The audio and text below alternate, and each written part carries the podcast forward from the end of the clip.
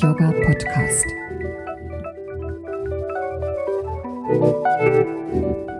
Oh, wie schön, dass du eingeschaltet hast. Ich bin Evelyn und freue mich super doll, dass du zuhören möchtest. Das äh, Thema ist heute Chakren und Covid.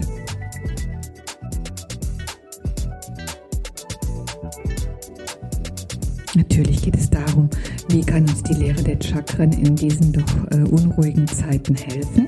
Und ich glaube, es gibt da sehr viele interessantere, äh, interessante Ansätze und ähm, Unterstützungsmöglichkeiten. Fangen wir gleich mal mit Chakra 1 an, denn in Chakra 1 geht es ja um unser Fundament, um die Sicherheit und um die Stabilität und das ist natürlich alles im Moment ganz schön ins Wanken gekommen. Ne? Wir haben so ein bisschen das Gefühl, die Erde bebt und alles schüttelt sich und rüttelt sich und wird der Boden unter den Füßen äh, weggerissen. Und all das, was wir hm, immer so für so selbstverständlich genommen haben, ist plötzlich alles gar nicht mehr selbstverständlich. Also dieses unglaublich unbeschwerte Leben, was wir geführt haben, wird auf einmal äh, so ins Wanken gebracht. Und das ist vielleicht auch ganz gut so, dass wir uns eben hm, bewusst machen, was wir die ganze Zeit für einen unglaublichen Luxus genossen haben aber für uns persönlich ist es natürlich wichtig, dass wir für uns in unserem Inneren so eine Sicherheit wieder aufbauen, dass wir eine gewisse Stabilität haben, denn die brauchen wir ja augenblicklich ganz besonders. Denn wenn wir selbst auch noch ausflippen und äh, wild werden, dann bringt das natürlich niemanden was und uns natürlich auch gar nichts. Also wie schaffen wir es nun, dass wir eine gewisse Stabilität wieder in unser äh, Dasein bringen. Und äh, da hilft uns natürlich auch auf jeden Fall unsere Asana-Praxis oder einfach mal uns bewusst zu machen, dass wenn wir jetzt stehen, die Erde uns immer noch trägt.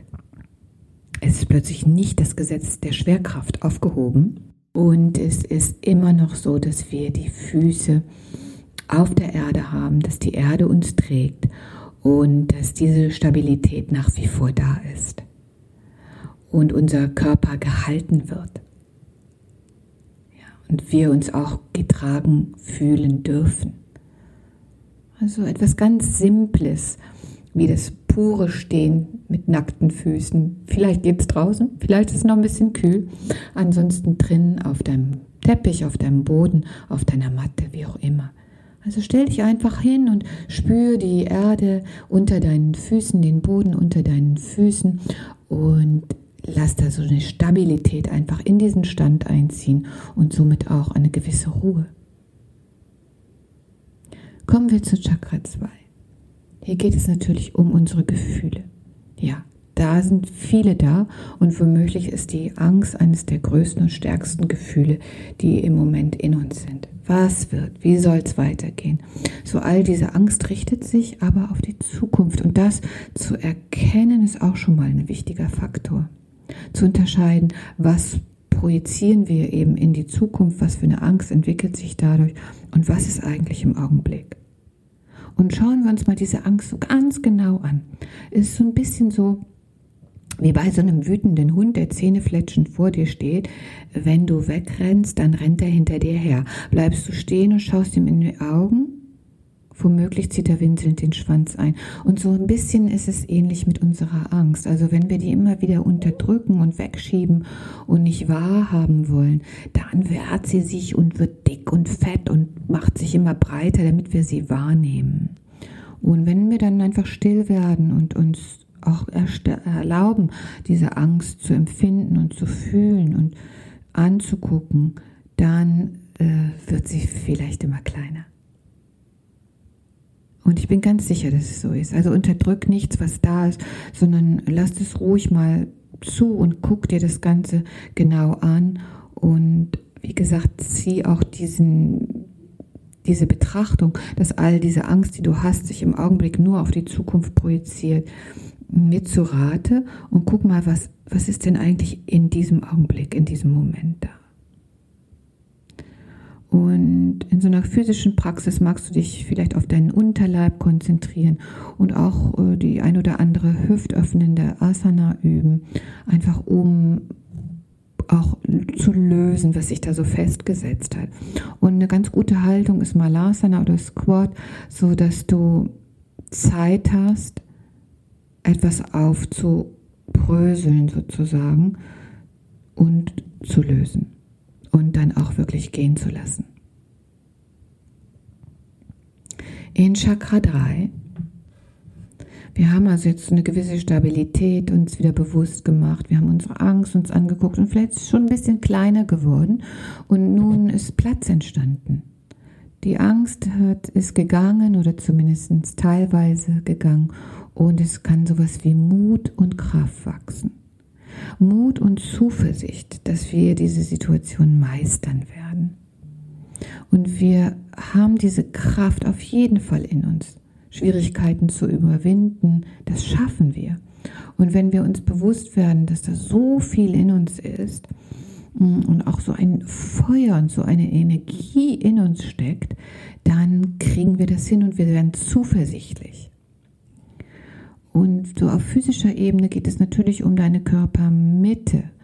Und da ist so viel Power und so viel Dampf und so viel Kraft und das darfst du auch spüren in Asanas, wie zum Beispiel in der Planke oder in einem Boot und dann kannst du richtig mal rausfinden, wow, was ist denn da eigentlich alles los in mir und wie viel Potenzial, wie viel Energie kann sich da entfalten. Also sei dir ganz klar, dass es da ist und dass du über alles verfügst, was du im Moment brauchst. Und dann bei Chakra 4, wenn wir nun wissen, dass Energie und Kraft da ist, dann dürfen wir auch mm, mutig äh, sein und uns anderen gegenüber hilfreich zeigen. Und das ist natürlich in gewisser Weise eingegrenzt im Moment. So, so eine liebevolle Fürsorge, die muss im Augenblick auf einer anderen Ebene stattfinden, als wir es vielleicht gewohnt sind.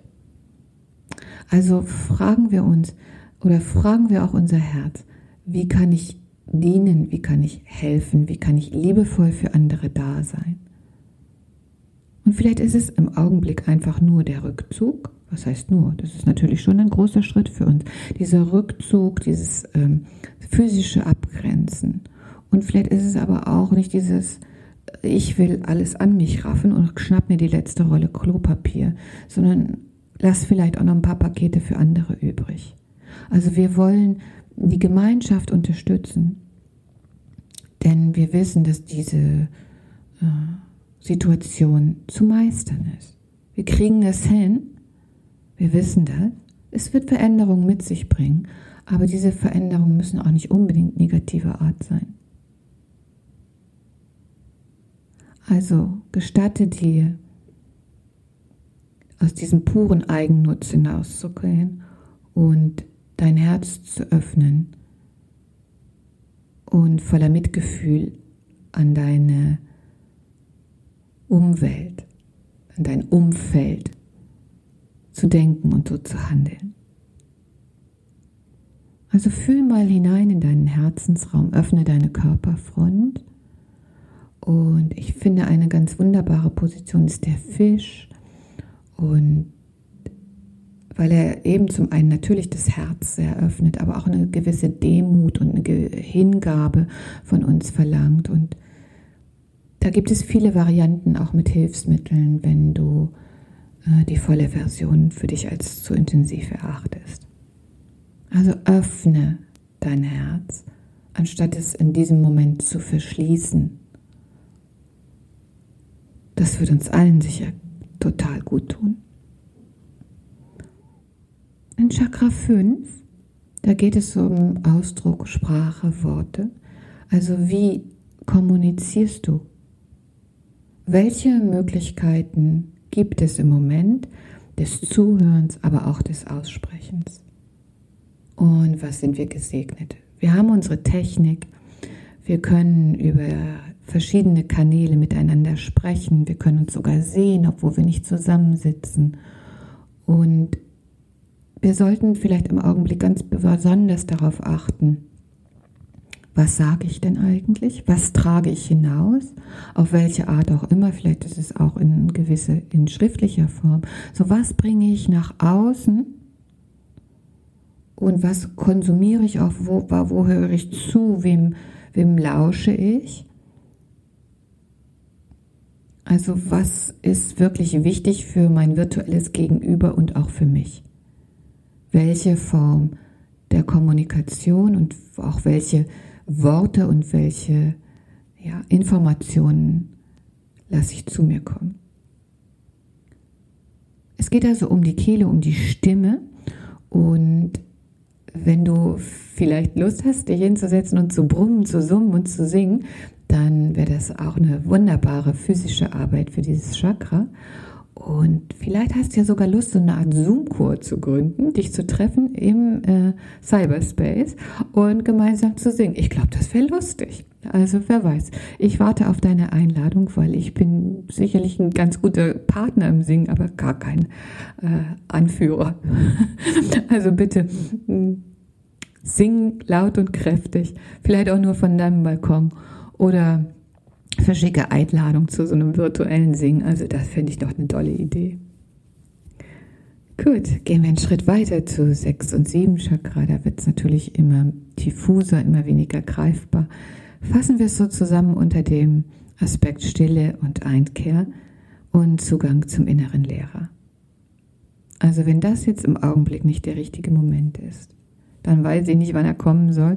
Wir sollen uns zurückziehen, wir müssen uns zurückziehen und wir wollen uns zurückziehen und haben somit doch die Möglichkeit, auch mal in Meditation und Stille zu gehen.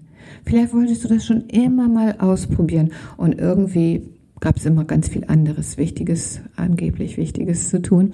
Jetzt ist sie da, die Zeit. Und probier mal aus, dich einfach hm, für fünf Minuten jeden Tag hinzusetzen und mal zu gucken, was ist denn da los so?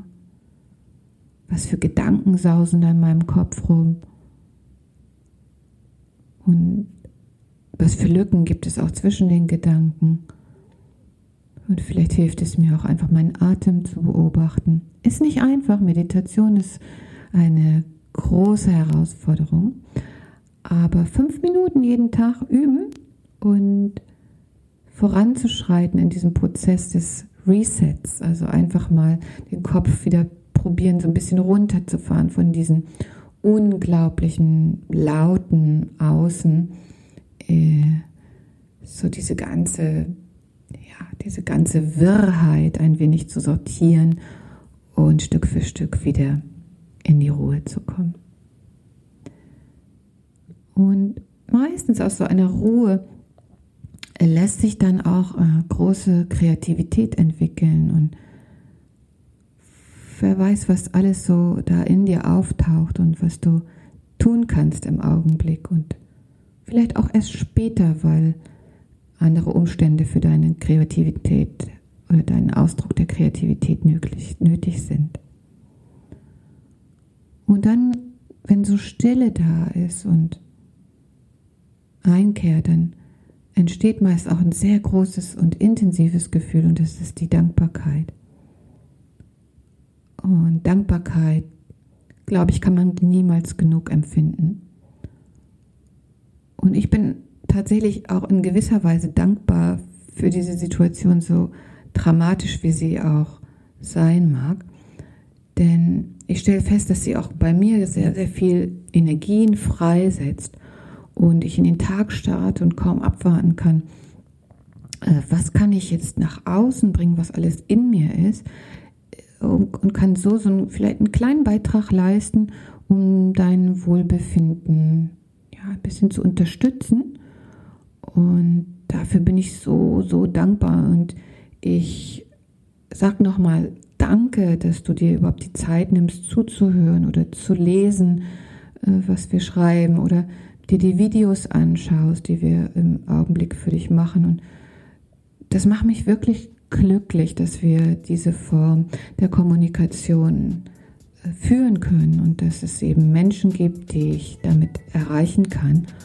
Und dafür ein großes Dankeschön fürs Zuhören jetzt und überhaupt für deine Verbundenheit. Ich hoffe, wir hören uns bald wieder und sage ciao, tschüss, danke.